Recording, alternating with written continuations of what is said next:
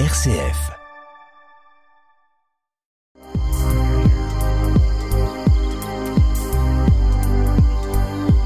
Au ras des pâquerettes, Étienne Dallaire.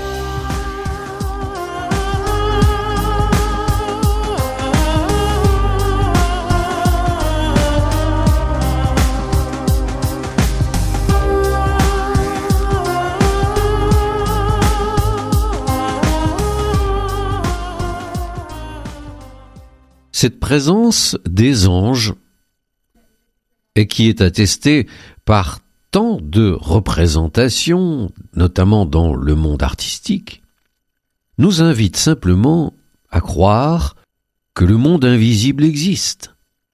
Ce n'est pas parce qu'on ne le voit pas qu'il n'existe pas. Non, nous ne pouvons pas nous permettre un tel raisonnement. Tant de choses dans le monde existent sans que je les vois.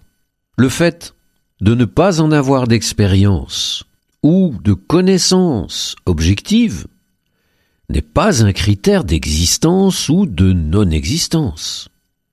Nous pouvons donc, sans être totalement irrationnels, rassurez-vous, poser ou supposer l'existence d'un autre monde que celui dont nous avons l'expérience quotidienne.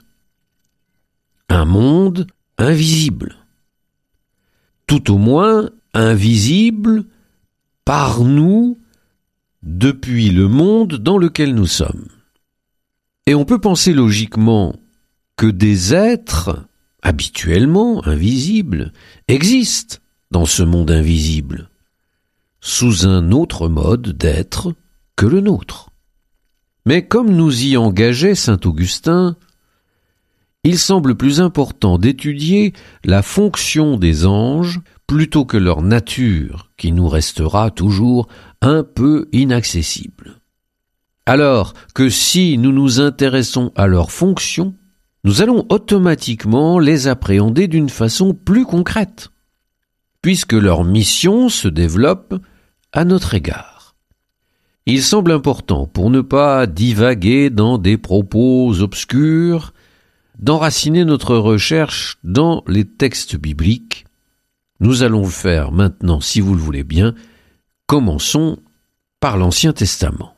Il est question des anges, et plus particulièrement des chérubins. Nous dirons un mot sur les différents types d'anges qu'il semble exister. Mais pour l'instant, nous nous en tenons à cela. Dans la Genèse donc, chapitre 3, verset 24, Dieu bannit l'homme et il posta devant le jardin d'Éden des chérubins et la flamme du glaive fulgurant pour garder le chemin de l'arbre de vie. Autrement dit, les chérubins apparaissent ici comme des sortes de sentinelles, des gardiens et des protecteurs de la grâce. D'ailleurs, on retrouve ces mêmes chérubins dans le livre de l'Exode lorsque on nous décrit l'arche d'alliance, ce coffret en bois qui représentait la présence de Dieu au milieu de son peuple, eh bien, par-dessus se trouvaient des chérubins. Comme le dit Exode 25, verset 17, Tu feras deux chérubins d'or, tu les feras aux deux extrémités du coffre, les chérubins auront les ailes déployées vers le haut et protégeront le coffre de leurs ailes en se faisant face.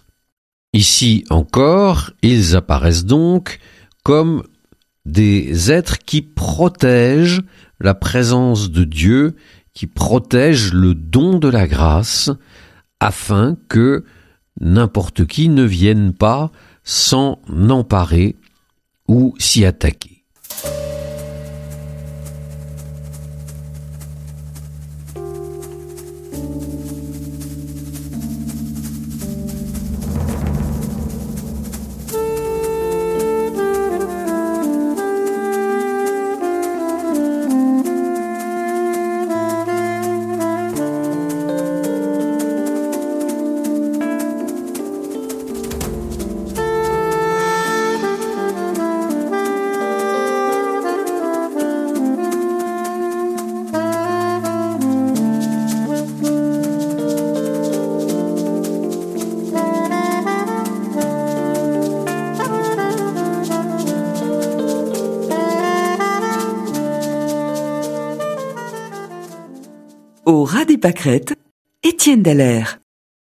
De fait, une des fonctions des anges semble bien, dans ces textes de l'Ancien Testament, être de protéger, de protéger les amis de Dieu. Par exemple, on trouve au psaume 91, versets 10 à 12, cette sentence. Aucun mal ne t'atteindra, aucune plaie n'approchera de ta tente, car il ordonnera à ses anges de te garder dans toutes tes voies. Ils te porteront dans leurs mains, de peur que ton pied ne heurte contre une pierre. On trouve encore dans le livre de Barour cette phrase qui vient confirmer ce rôle des anges, car mon ange est avec vous. C'est lui qui prendra soin de vos vies. Mais les anges ne se bornent pas à protéger les amis de Dieu. Comme nous le voyons dans cet extrait de l'Exode, au chapitre 23, verset 23. Voici que je vais envoyer un ange devant toi, pour qu'il veille sur toi en chemin, et te mène au lieu que je t'ai fixé. Donc ici, encore, le rôle protecteur. Mais ça n'est pas tout. Révère-le et écoute sa voix. Ne lui sois pas rebelle. Il ne pardonnerait pas vos transgressions, car mon nom est en lui. Un peu plus loin, au chapitre 32, on trouve encore Voici que mon ange ira devant toi. L'ange est donc celui qui protège, mais c'est donc aussi celui qui trace le chemin, qui prépare le chemin, pour que, comme le disait le psaume, notre pied ne heurte pas contre une pierre. Et puis, il est aussi celui qui conseille, écoute sa voix. Il gère donc, d'une certaine manière, l'existence des hommes, en essayant de leur éviter tout ce qui pourrait leur être négatif. Si les anges sont très présents dans les récits de l'Ancien Testament, ils ne disparaissent pas dans les récits du Nouveau Testament. Ils sont également extrêmement présents. Bien sûr, je pense à l'ange Gabriel qui, au jour de l'Annonciation, vient annoncer à Marie qu'elle enfantera un fils, le fils de Dieu. Ou bien l'ange qui vient quelque temps après auprès de Joseph pour lui dire ne crains pas de prendre chez toi Marie, ta femme. Ils entourent également Jésus au jour de sa tentation au désert. Marc nous dit au premier chapitre, verset 12, Aussitôt l'Esprit pousse Jésus au désert, et dans le désert il resta quarante jours, tenté par Satan. Il vivait parmi les bêtes sauvages, et les anges le servaient. Ils sont encore présents au jour de la résurrection, dans le tombeau du Christ. L'ange du Seigneur descendit du ciel et vint rouler la pierre sur laquelle il s'assit, nous dit Matthieu au chapitre 28, verset 2. Et puis ça se poursuit dans l'histoire de l'Église. C'est l'ange qui libère les apôtres de leur prison.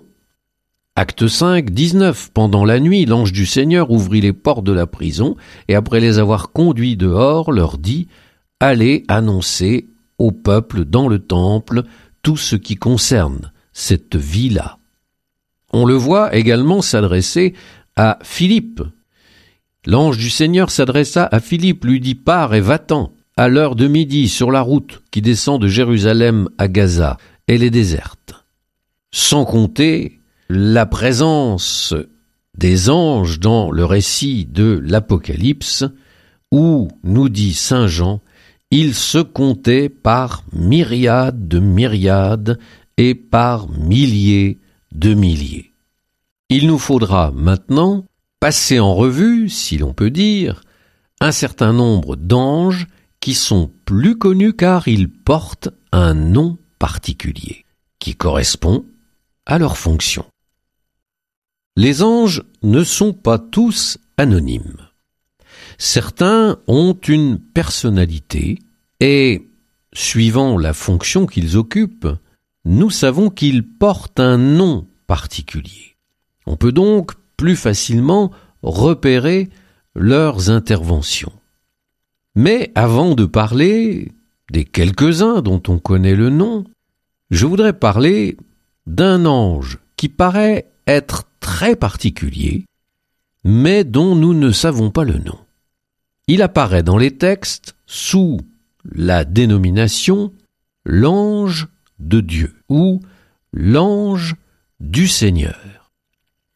Les textes ne nous disent pas un ange de Dieu ou tout simplement un ange, mais l'ange du Seigneur, comme s'il voulait nous parler d'un ange bien spécifique. Quel est donc cet ange de Dieu? D'abord, essayons de repérer sa présence. Dans le livre de la Genèse, au chapitre 16, à partir du verset 3, c'est dans la fameuse histoire entre Sarah et Agar, et vous savez que un conflit naquit entre ces deux femmes, et Agar est partie, car sa maîtresse, Sarah, la femme d'Abraham, la tourmentait. L'ange de Dieu la rencontra près d'une source au désert et lui dit Agar, d'où viens-tu et où vas-tu? Puis il lui révèle qu'elle est enceinte, qu'elle enfantera un fils qui s'appellera Ismaël, et il lui demande donc de retourner auprès de sa maîtresse. Ce qui est intéressant, c'est qu'à la fin du texte, l'ange de Dieu est identifié à Dieu lui-même. Le texte nous dit en effet à Dieu qui lui avait parlé, et non pas à l'ange de Dieu qui lui avait parlé.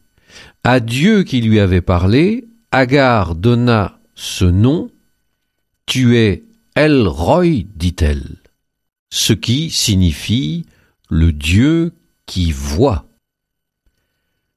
Autre passage. Abraham part, comme Dieu lui a demandé, avec son fils Isaac, pour l'offrir en holocauste au Seigneur. On connaît la suite, il monte sur la montagne, il a emmené tout ce qu'il fallait, le bois, le feu, il dresse un autel, il ligote son fils sur l'autel, et il s'apprête, avec son couteau, à lui trancher la gorge.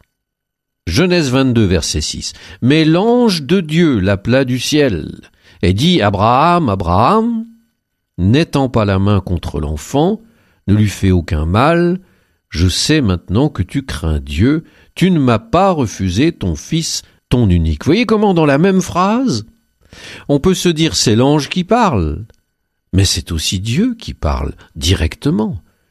Tu ne m'as pas refusé ton fils. Et on retrouve le même principe un tout petit peu après. L'ange de Dieu lui dit, Je jure par moi-même, parole de Dieu.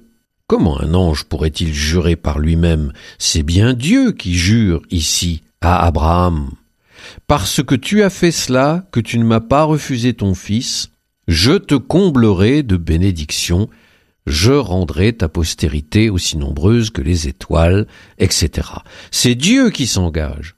Ça ne peut pas être l'ange envoyé de Dieu qui prenne cet engagement, cette responsabilité. Le phénomène est le même dans l'histoire de Moïse et du buisson ardent. L'ange de Dieu lui apparut dans une flamme de feu. Et si l'on continue un peu plus loin, Dieu vit qu'il faisait un détour et l'appela Moïse, Moïse. Et Moïse répondit, Me voici. N'approche pas d'ici, dit-il, et il ajoute, Je suis le Dieu de tes pères, le Dieu d'Abraham, le Dieu d'Isaac, le Dieu de Jacob.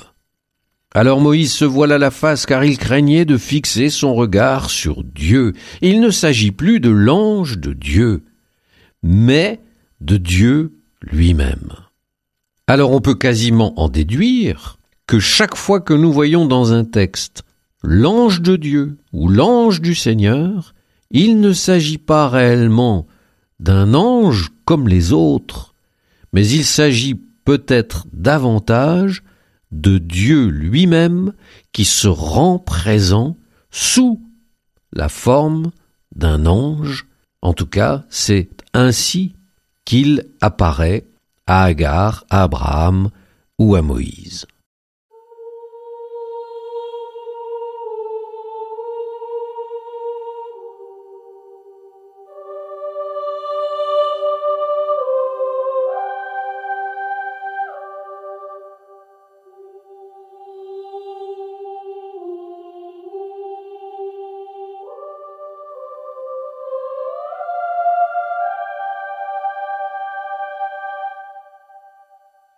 Au ras des pâquerettes, Étienne Dallaire.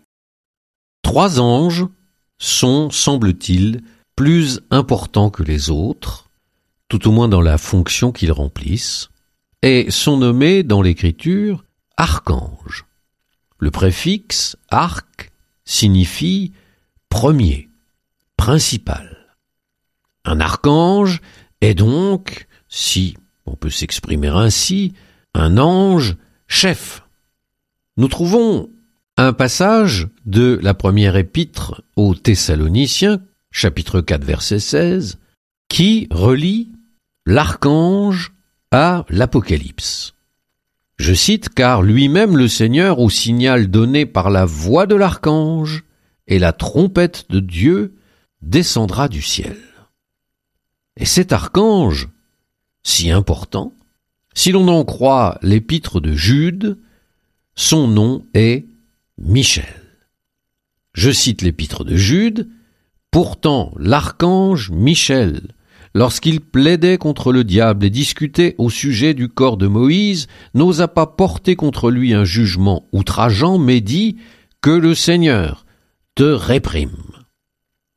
La Bible nous présente, par ailleurs, Michel comme étant le grand prince qui mène le combat contre Satan une sorte de général en chef de l'armée des anges. Souvent, on parle d'ailleurs de l'armée des anges.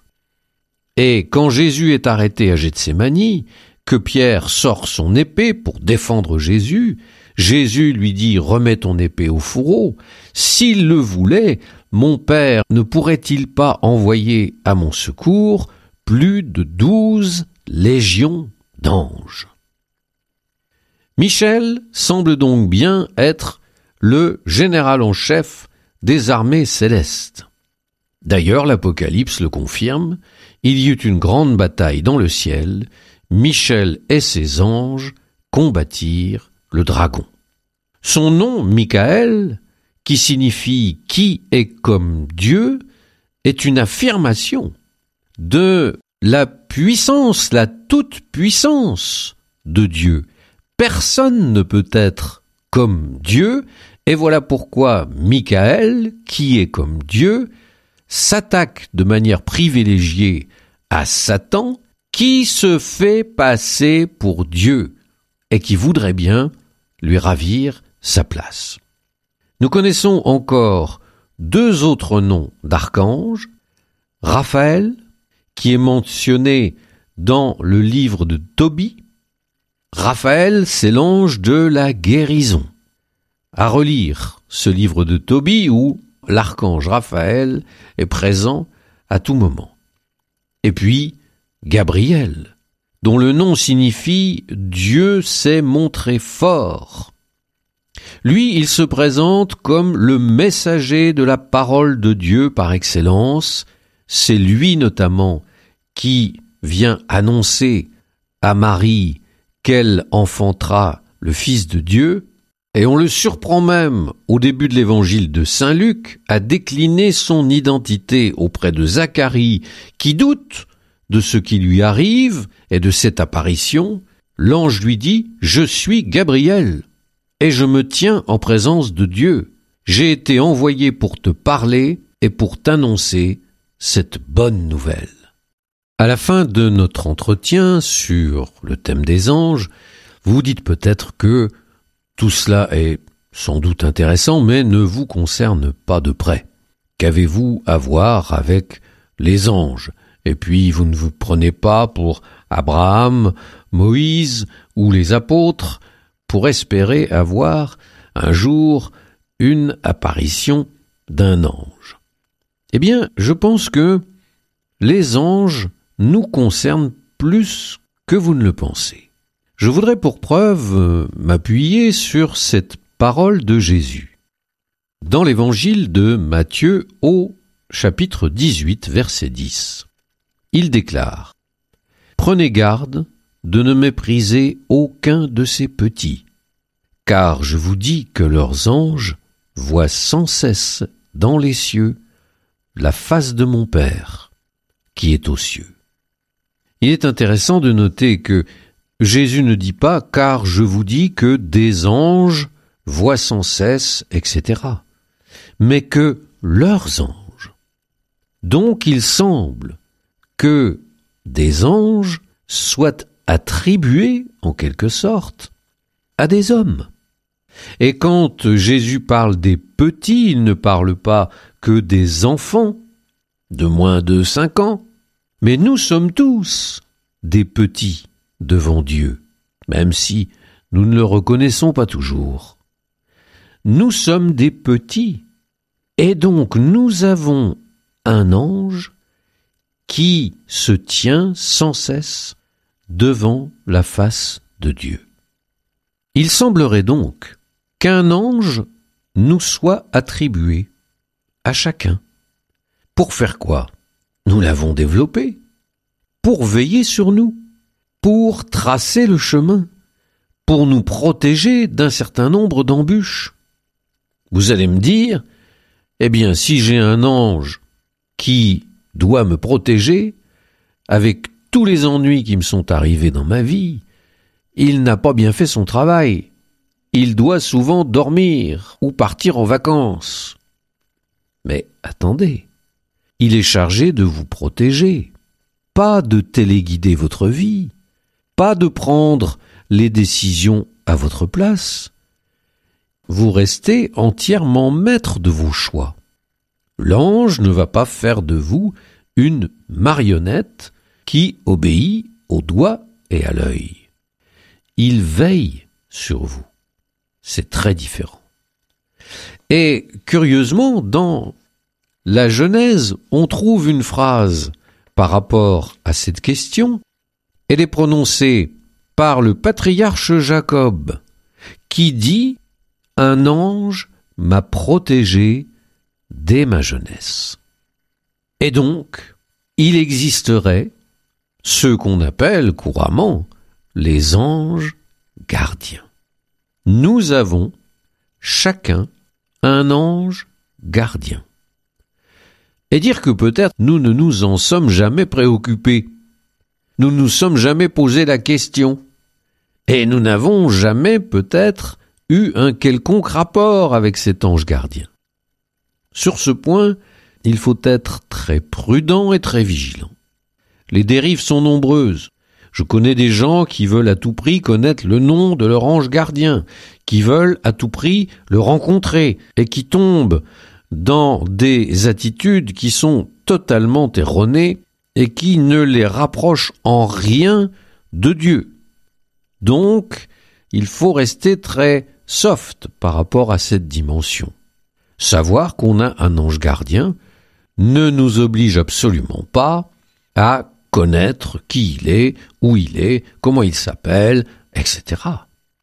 Nous pouvons simplement, avec confiance et paix, nous placer sous sa protection, tout simplement.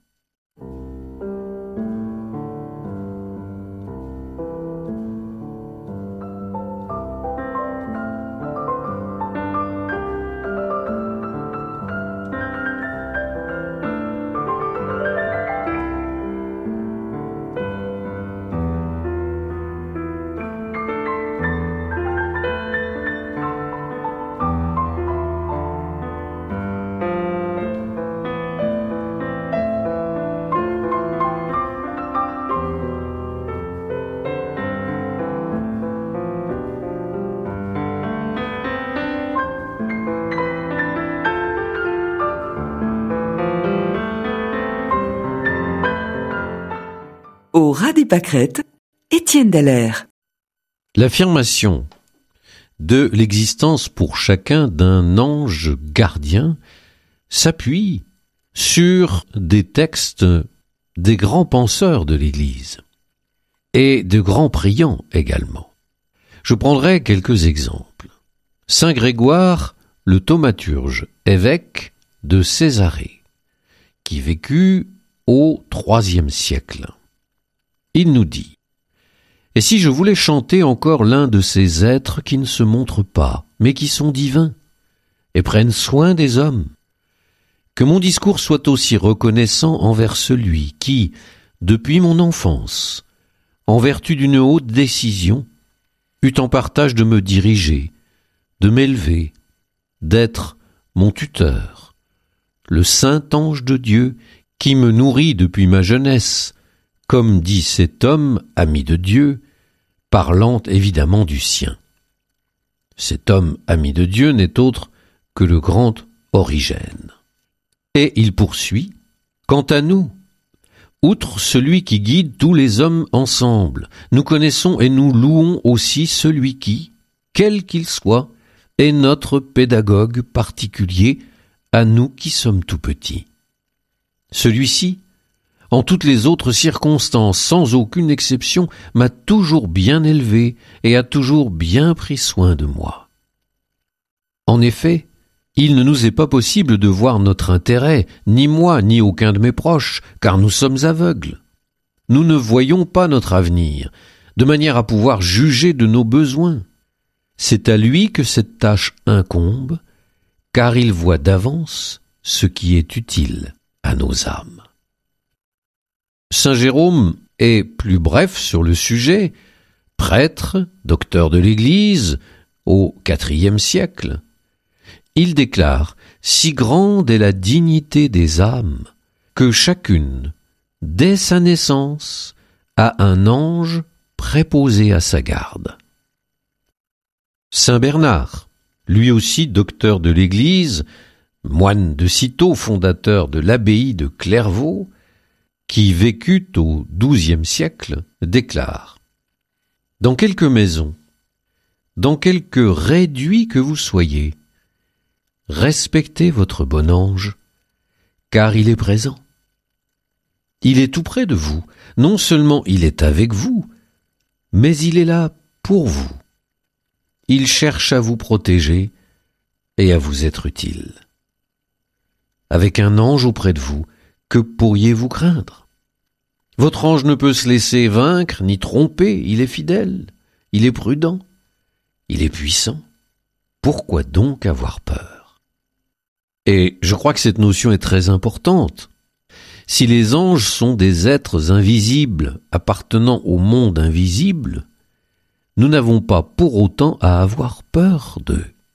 Bien au contraire, puisque ils sont, en quelque sorte, à notre service, au service de notre épanouissement et de notre bonheur.